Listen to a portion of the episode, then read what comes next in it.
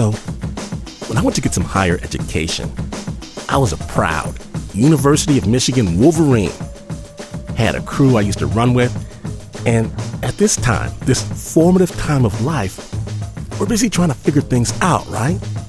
Religion and women and money and where you stand, politics, everything. This cauldron, it leads to some heated conversations, some ridiculous discussion, where sometimes I said things that no one should ever say. But that was cool. It was a safe space. At least, that's what I thought. Until one day, when one of the guys, I'm gonna call him Johnny, he just looked weird. Bunch of us having a heated discussion about whether Che Guevara was a hero or a murderer, and Johnny wasn't participating. Strange, I couldn't figure out exactly what he was doing, and I forgot about it. Until later that week, when another buddy comes up and he says, Be careful what you say, man. Johnny's recording everybody. What do you mean, recording everybody? I mean, with the microphone, he's recording what you say. For what? He thinks that some of us are going to be successful. Somebody might be a bazillionaire, somebody might be a senator. You never know. So he's recording everybody. Blackmail. You've got to be kidding me. I didn't believe it until the next day in the student union when I saw an actual microphone sticking out of his shirt pocket. I felt slapped in the face. Who thinks like this? Who plans this far ahead just to get dirt?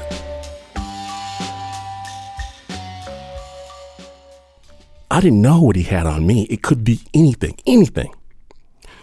So I figured my only choice was to embrace the reality. If he wanted some dirt, then some dirt he would have. I called a buddy over right in front of Johnny. Hey man, my big delivery from Colombia is coming in today. Let's make some money. I started asking questions like, hmm, how many strippers can I squeeze into my apartment without attracting attention? And sometimes I just look off into the distance and whisper, Johnny, I hope life doesn't make me kill again. I don't know what happened to the tapes. I don't.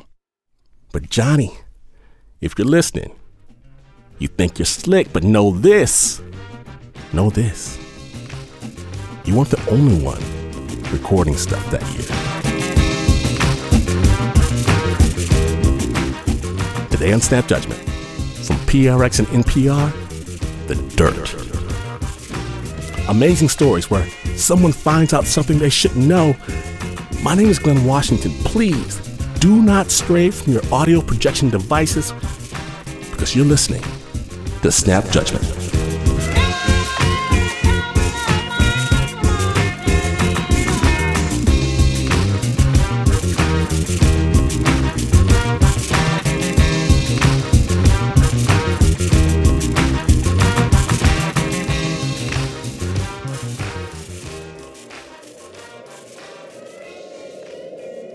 We're going to kick off today's episode, The Dirt, on the road. Tiny little motel off the interstate there in Austin, Texas. Davy Rothbart has the story. You know, it's like three in the morning. My brother had gone out to make a phone call. I was watching some basketball game late night on ESPN. And the phone rings in the motel room. Nobody we knew knew we were there. So I'm like, who could possibly be calling? And it's this girl's voice. She's like, Hi, who is this? And I tell her my name and I ask who I'm talking to. She says it's Nicole. Once she asked the next question, I kind of knew where things were going because she said, What are you wearing? then I asked her what she's wearing, and she's like, Nothing. I, and I thought it had to be some friend of mine playing a joke on me or something like that. I just couldn't, it seemed too outrageous that some random girl was just calling my room to like get get sexy. But I gotta say, it was kind of intimate. It was kind of like ended, and she said goodnight, and that was that. And I was like, whoa, what the hell just happened? Around seven in the morning, I remember the phone rang, and I picked it up, and it was Nicole. It was it was her whispering voice again. I was like, uh, look, uh, this isn't a good time. Here's my phone number. Give me a call sometime. There was something intriguing about the mystery of who is this person calling me? You know, who, who is Nicole? Why is she calling me? A few nights later, we were in Oklahoma City, and you know, I used to actually sleep out in the van some nights. And I was out in the van, and, and the phone rang, and it was Nicole.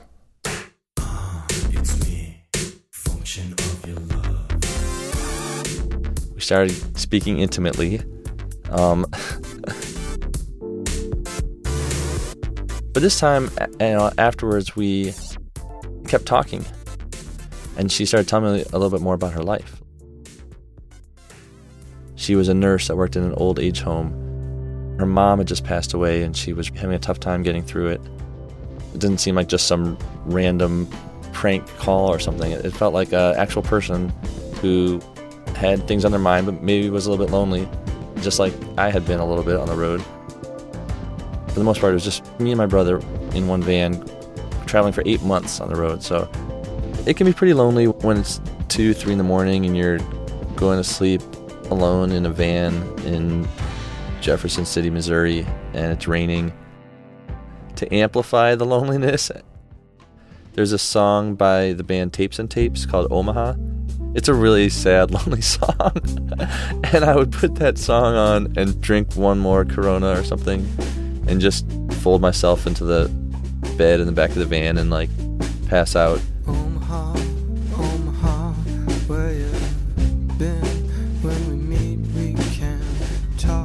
What was nice is that Nicole started to call me every night, every other night.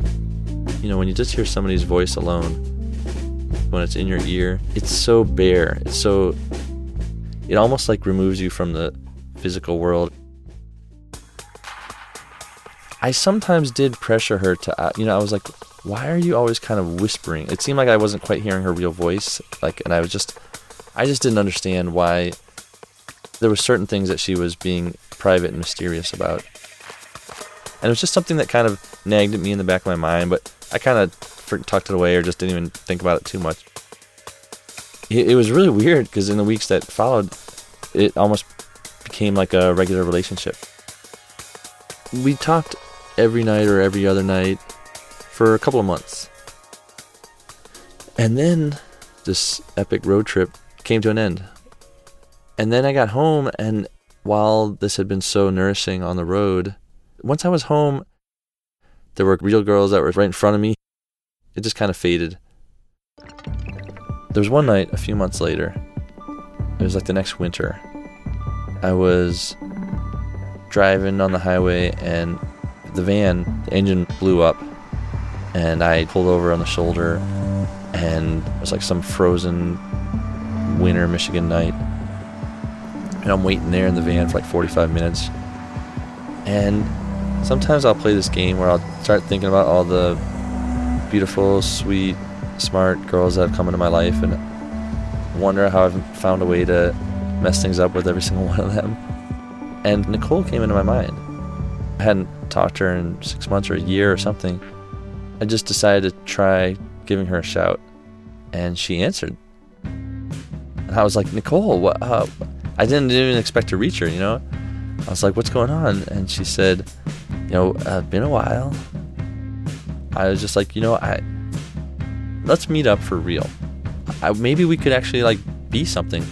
I probably didn't have any better prospects at the time, which is sad enough to say. And she said, All right, if you want to come down, then you should come down. I just hope you're ready to meet the real me. 10 days later, I'm in the air going down to Texas to meet this mysterious girl. That was hopeful. I felt pretty hopeful. There's an Applebee's on the north side of town. It's right on I 35. It's outside of Austin, Texas. walked in there and I see in the back of the restaurant there's a woman staring at me, sipping a Coke. She is at least 89 years old. I swear to God.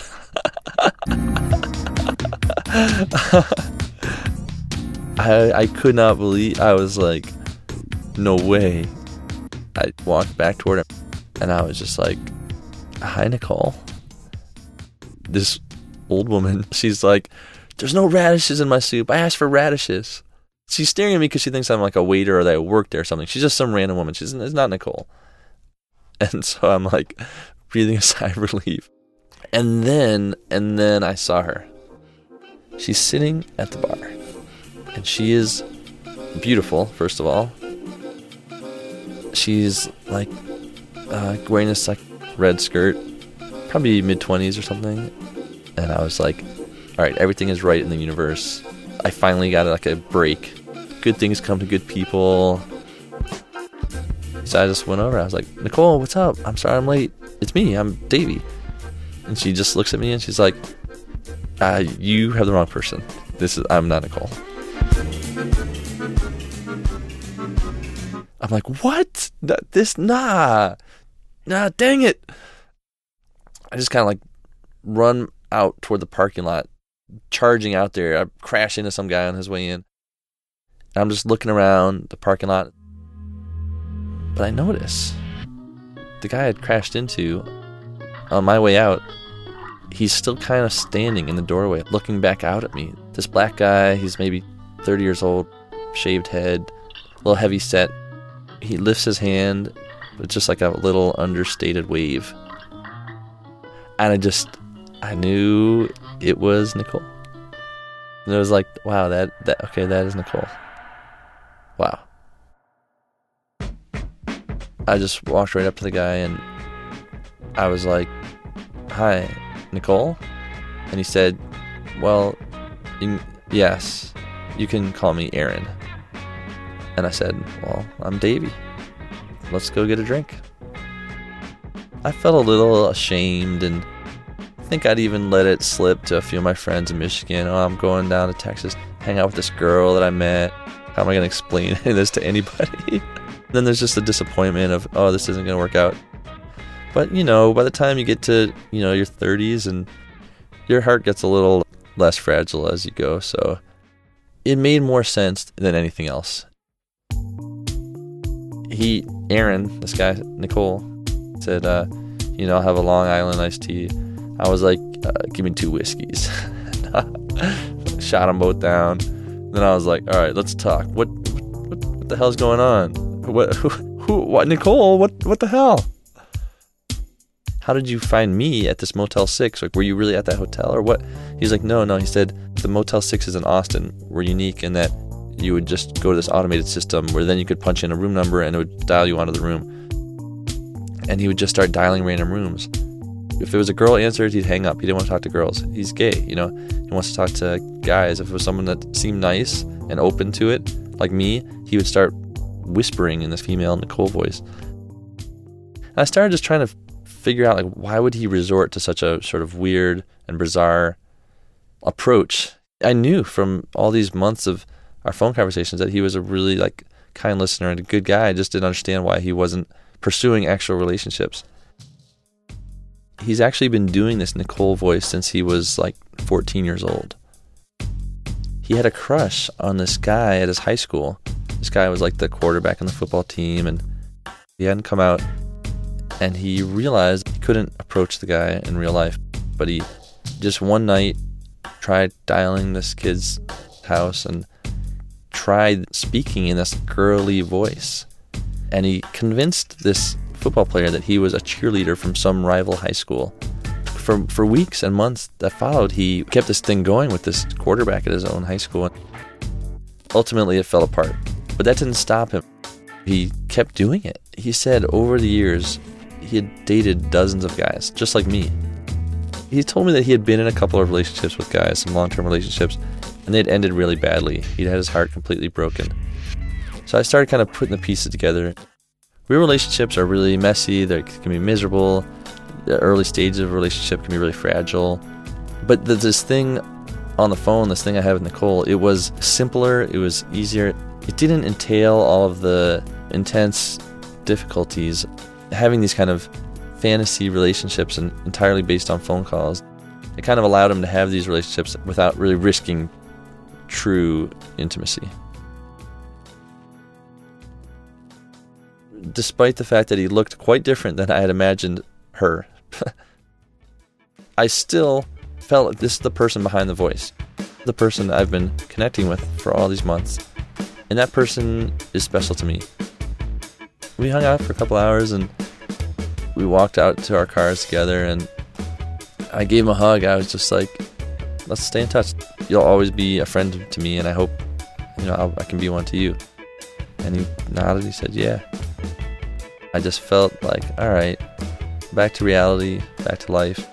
Let's see what else I can find out there.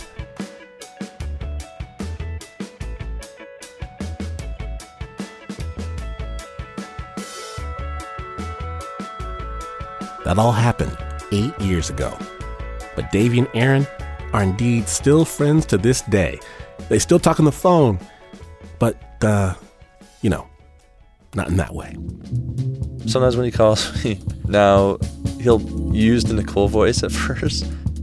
Those habits die hard, and I think Nicole is still in him. And so I think he's still doing it. I think Nicole is probably out there talking to some dudes right now. If you're listening to this, you know who you are. and uh, sorry to burst your bubble, homie. So I'm like, Aaron, come on, dude. Let's find you like a real boyfriend. That was Davy Rothbart. The full account of his phone relationship with Nicole can be found in his new book of personal essays, My Heart is an Idiot. Check it out on our website, snapjudgment.org. That piece was produced by Julia DeWitt with sound design by Renzo Gorrio. When Snap returns, we smuggle contraband through a major American airport, and we spend some time with the enormous and thriving Japanese Lithuanian Jewish community. For real. When Snap Judgment, the Dirt episode continues, stay tuned.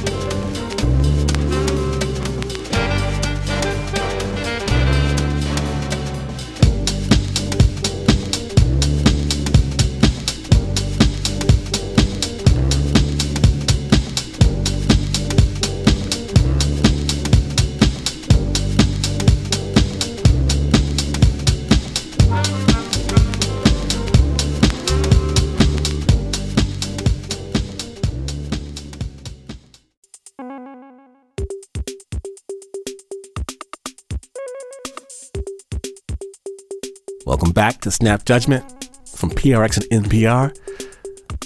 Okay, so I was not a telemarketer, right? Telemarketers were so beneath what I did. See, I was a telephone market researcher. I called and interrupted your dinner not to sell you something, but to ask you a bunch of time consuming questions for corporate America's benefit. I worked amid a sea of telephone cubicles, minion after minion, waiting for numbers to pop up on their screen. And we, each of us, manning the phones, we were part of a team. We lived and died together on the whim of a single concept targeted demographics. We couldn't just ask anybody our questions. No. We had to follow the demographic profile. Today, we might need a 24 year old Caucasian female who owns a Louis Vuitton bag. Tomorrow, we were searching for a 65 year old Latin male who used a particular type of bowling ball. Targeted demographics. This nameless, faceless entity we labored for was very meticulous. If just one question from our precious survey went unanswered, the entire thing was thrown out.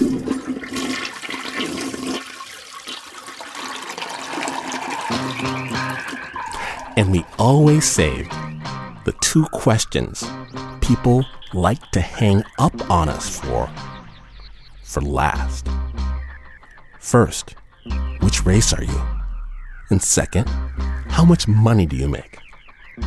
You save these questions for last for a lot of reasons, but really, by the end of the survey, you hope to have gained a rapport, a friendship, if you will, that allowed you to be all up in somebody's business. Because if they do hang up, it's right back to ground zero. And you couldn't fake it because Big Brother listened on the line. So every night the hunt was on. And you might think, okay, that's great.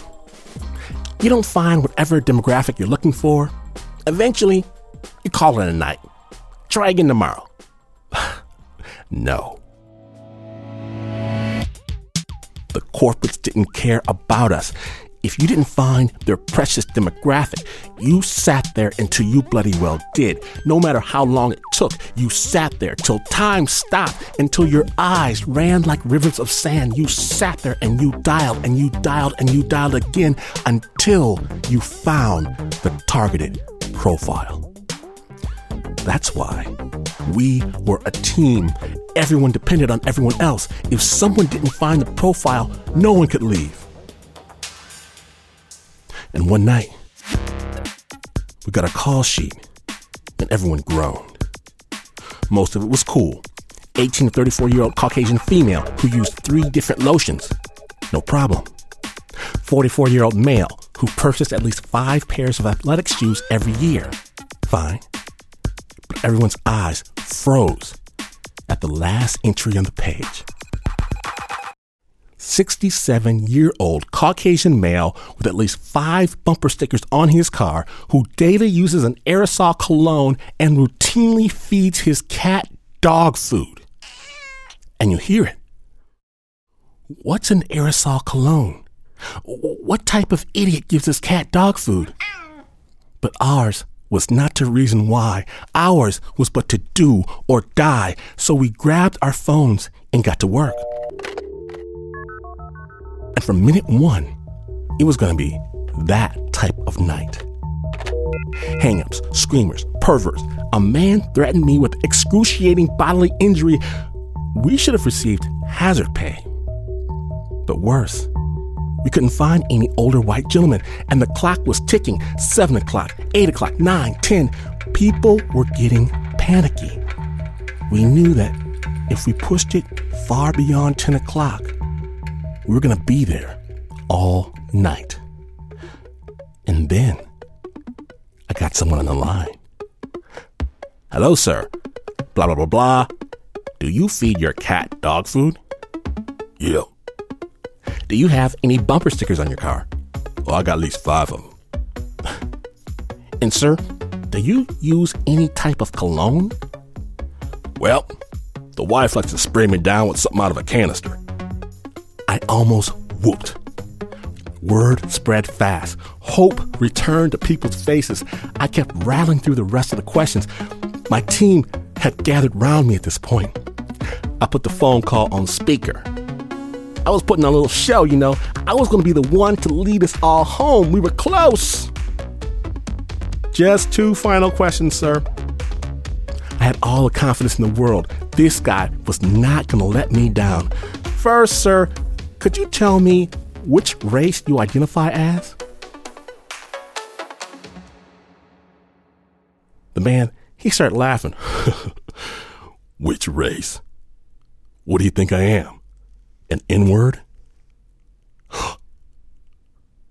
and the man, he did not say N word. And I know, you're not one of those dirty either. I can tell by your voice. my mind went to a dark space, a blind rage space. I reached to slam the phone down and I could see them. My team pleading with their eyes, please, please. I didn't know what to do. I really didn't. Finally, I said, Then you are a Caucasian male. Is that right, sir? That's right. And how much do you make per year? He told me. Jerk off. And I hung up the phone. The place erupted in cheers. But that wasn't good enough. It wasn't good enough. I felt angry, ashamed, dirty. I looked at the number I had just called. I wrote it down on a piece of paper. I stuck it to our wall. I told everyone, I insist that everyone here call this number every single day. And when you do, don't be kind. From that day forward, that man received at least 300 calls an evening. Who is this? Why are you calling me? Why? Why? Why? Why? Because we were a team, and teams stick together.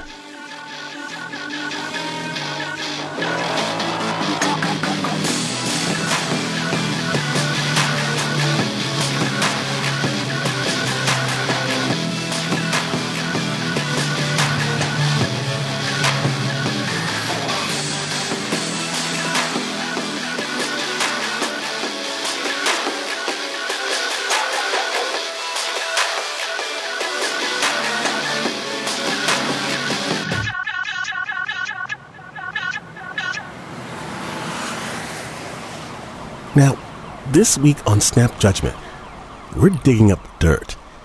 And it's strange but true that sometimes the best secrets are from people we don't even know. So I asked Team Snap to hit the streets, talk to complete strangers, and ask them to tell us a secret.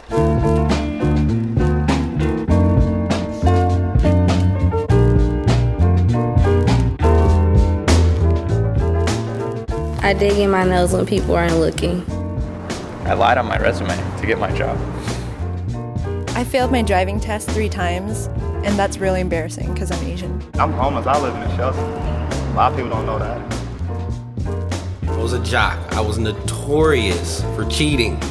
So, a teacher one day told all the class clowns, at least Joe knows how to sit by the smart kids. Two years ago, all my partners told me they had chlamydia. My jaw just dropped. Like, damn. I think it's possible to foretell the future in one's poop. I'm Canadian. I believe I found out that my grandmother had done sex work via a listened in phone conversation when I was a teenager. My secret is that I cry when I cheer for marathon runners. Well, one time this car mechanic screwed my friend over, so we went back later with a BB gun while they were closed and shot out the windows. I don't even know. I mean, I'm 47 years old. We don't tell secrets no more. We tell it like it is. Big thanks to Jasmine DaCosta, Beth Morgan, and Mood Sadie for running those streets. Snap appreciates it.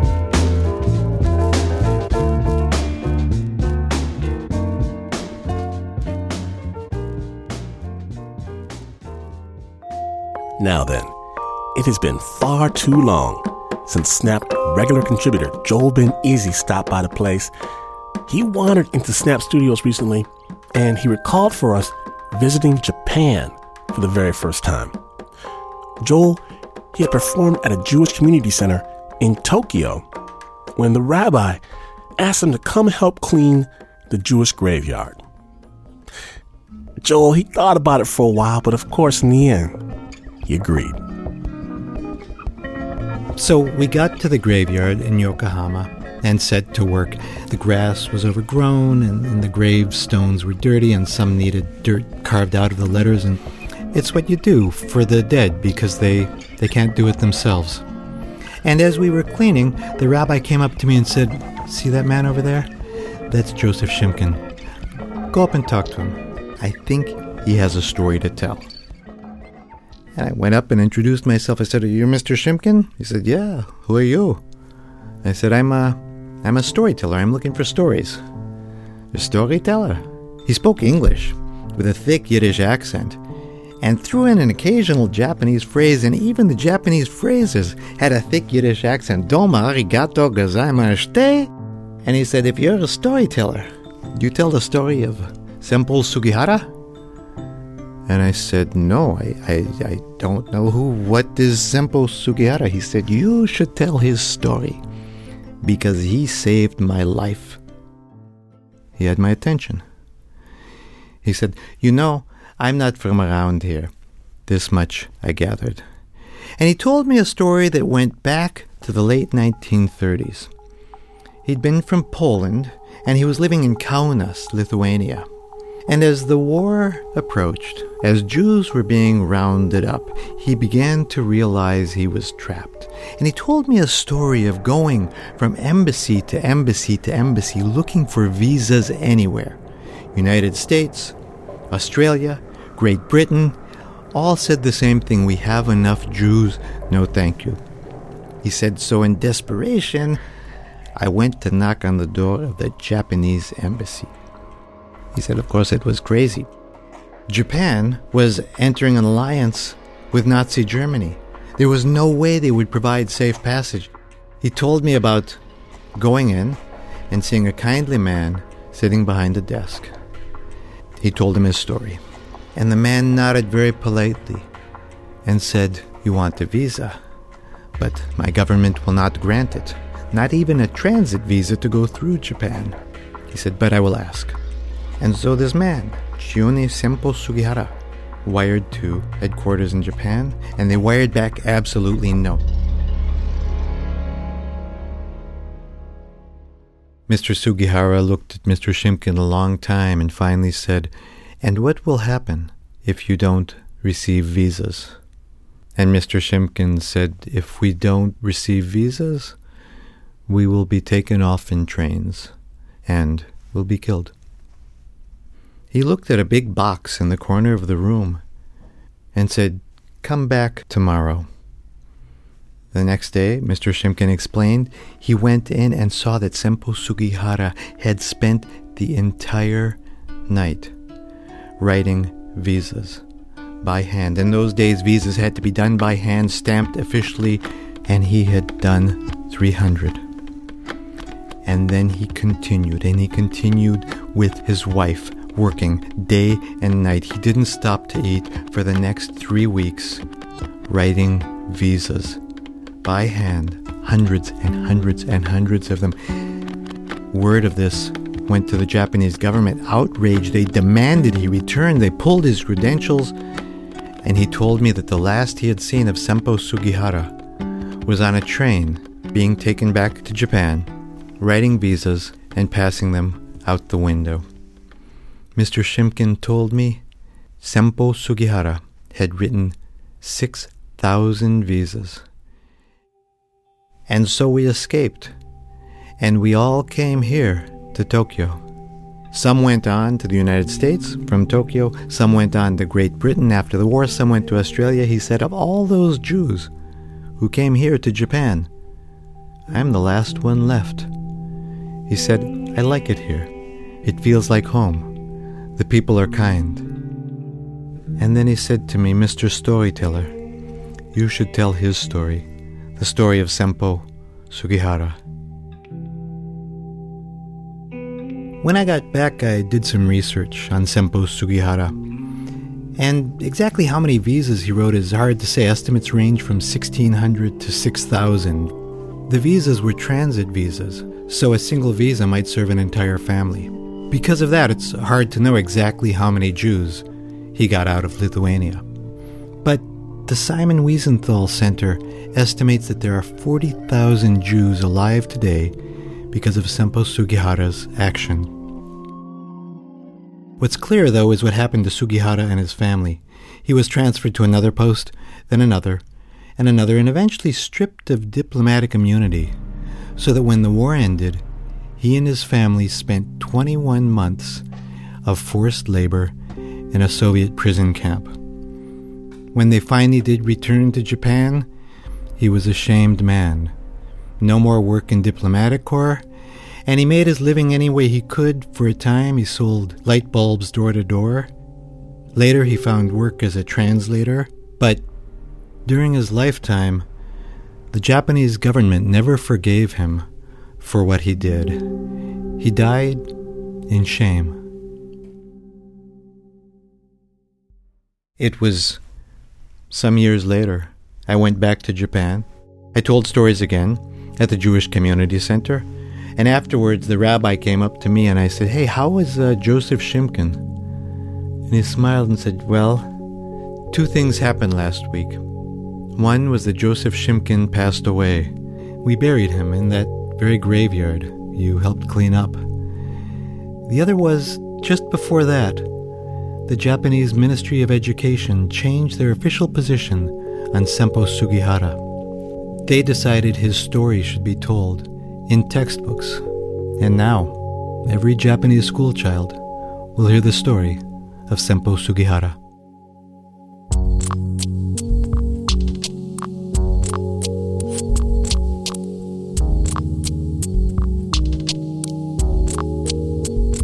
Joel Ben Izzy. Thank you, Joel, for making sure the world does not forget. Joel Ben Izzy's memoir, The Beggar King and the Secret of Happiness, is available right now from his website, storypage.com. That piece was produced by Stephanie Fu. When Snap Judgment continues, a man of the cloth commits a federal crime for real. When Snap Judgment, the Dirt episode continues. Do stay tuned.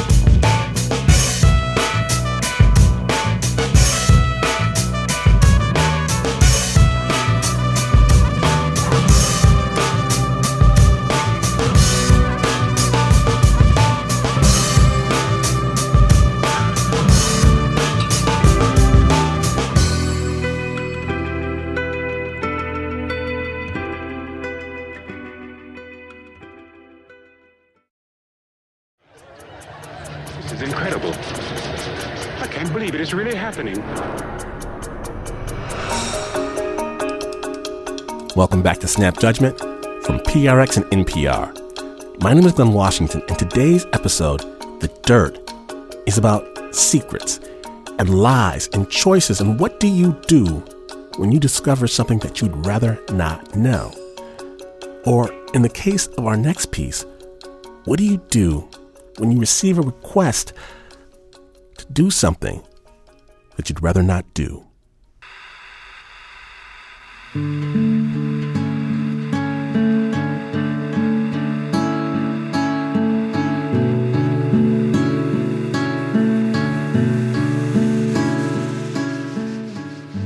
I'm a volunteer chaplain in a small jail in the Northwest, and I work with gang youth and with migrant farm workers in a misty agricultural valley.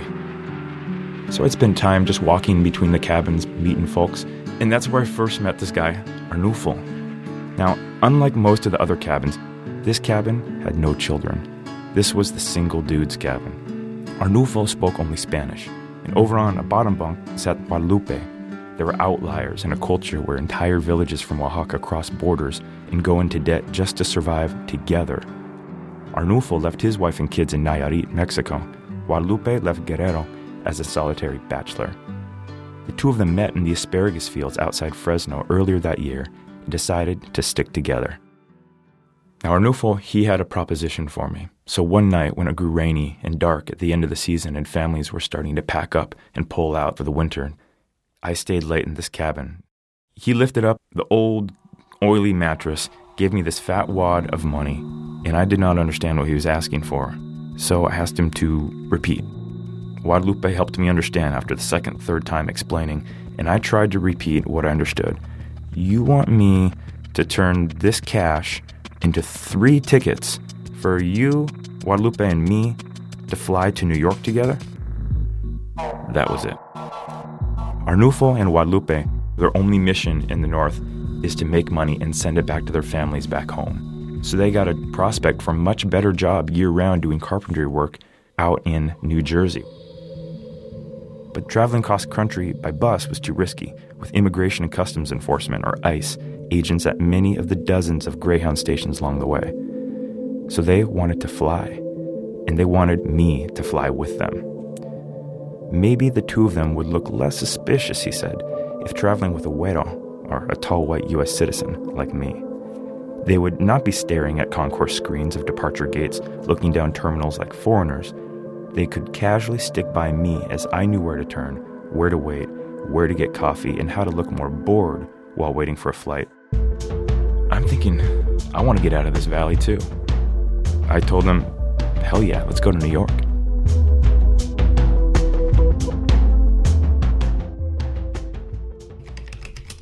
When I was buying the ticket, I turned around and I said to my fiance, hey, you want to come with? You should buy a ticket. We can do this together. And this will actually help because my fiance is half Panamanian, so maybe we'd look more like a family.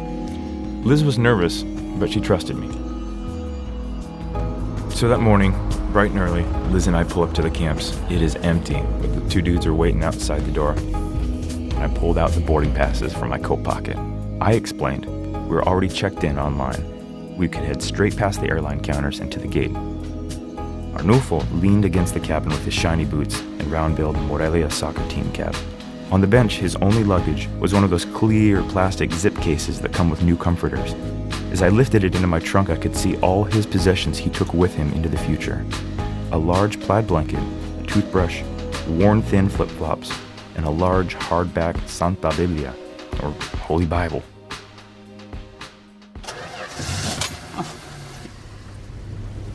It wasn't until we drove south through the exposed landscape, hours before departure, that it finally dawned on me. I could get in serious trouble for this. Visiting the camps as a harmless chaplain was one thing, but now I would be aiding and abetting the movement of illegal aliens across the American interior. And it wasn't just me, I was dragging someone who trusted me into a potential mess of federal charges. Liz. What would happen, I kept worrying, if we were caught? I scanned the road ahead for police. White Suburbans twice pulled up alongside of us, and I'm getting all panicky because the white Suburbans with a big green slash across the sides, those are the Border Patrol. Those are the ones that I've seen swoop into camps like the one that we just left, pulling out buckets full of those plastic zip cinch handcuffs. The Homeland Security Advisory threat condition is currently at orange. When we got to the airport, all around us, families bustled on their way to their gates. We tried to look like we belonged to each other, just another mixed race family. We went right past the check in gates and into the lines for security clearance. We neared the official TSA podium. We stepped closer, slowly. The official, a gray mustachioed man, was passing over each boarding document and plastic ID. Liz and I cleared with a quick scrawl of initials on our papers. But then we turned around, we waited, and he looked at the boarding documents and the IDs of our Arnulfo and Guadalupe, and he took longer than normal. These men here with you? Yes, I said. The officer turned and called to others with badges around their necks. These IDs have no expiration date. Now, I had called specifically the airport. I explained several times to make sure that these Mexican national IDs that they qualified as government issued, and they said no problem. Now I knew those national identity cards were legit, not forged. So apparently Mexican citizenship does not expire. And so this officer said, Since you were together, all four of you, I need you to step over here and you're going to go down this lane right here. And this was totally separate from all the other lanes. We were headed towards an x ray machine that ended up right next to the offices that had a big personnel only door. When you get to the other side, he said, We'll be waiting for you, and you'll come with us for questioning. That meant immigration had been called. We'd been caught. I felt like a failure, a bad coyote, a bad pastor. Liz looked at me with large eyes of fear, maybe with some blame. Would I lose her too over this stunt? My toes curled inside my shoes. I took them off. I went through first, then the men. I put my watch back on, laced up, buckled up, and was ready for a firm hand to grab my upper arm and guide me towards the official personnel door. But no one came to get us. All four of us stood clustered together once again, looking around on the other side of the x ray machine. There was no one. Vamos, I said. We grabbed our bags and headed down the wide open concourse in plain sight. There's nowhere to hide. I tried not to run, but with my heart pounding in my ears, I felt my neck stiffening, waiting to hear behind me, Excuse me, sir? Sir? Stop! Or maybe, Hey, come back here. I'm looking for, I'm like, where's our gate? Where's our gate? Where, where can we turn out of this big, wide open terminal? Luckily, only maybe 50 yards down the terminal is our gate. We're just gonna get right on there. We're gonna step right onto the plane. No one will ever catch us. That's when I turn the corner and I see the red flashing letters on the gate screen flight delayed one hour. We were sitting ducks.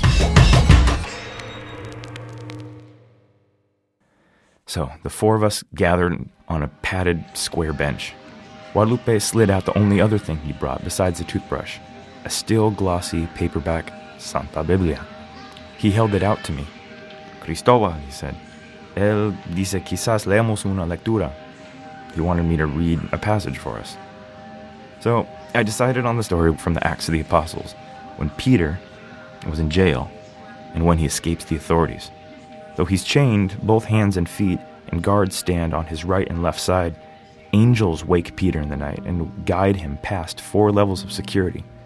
The angel tells him, Get up, follow me, put on your belt, put on your coat. That's exactly what we had just done, coming out of X ray security.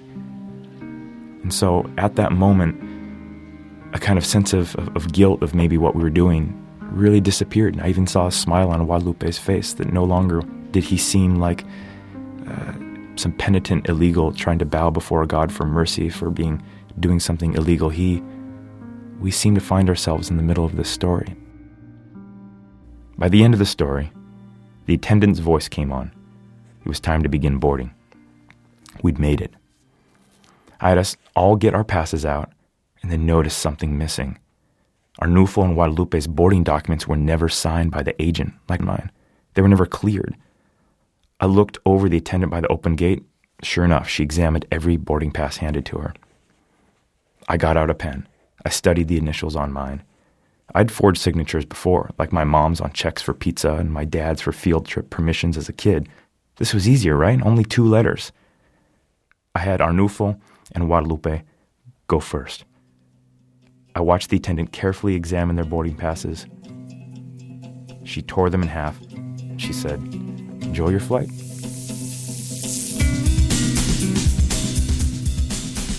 Each winter now, when our windows are sealed up, I can expect their calls and to hear get those text messages, long all caps texts. Arnulfo, one Christmas he's in Pennsylvania in, in, another labor camp, and another time he's calling me from uh, New Jersey in an apartment with a few friends he's found. And just this last Christmas, I'm getting text messages from him. She tells me, Here we are with my whole family. We're in a house that we built with the money that we saved up over all these years. That he tells me he's finally in Nayarit, Mexico. He's finally back home.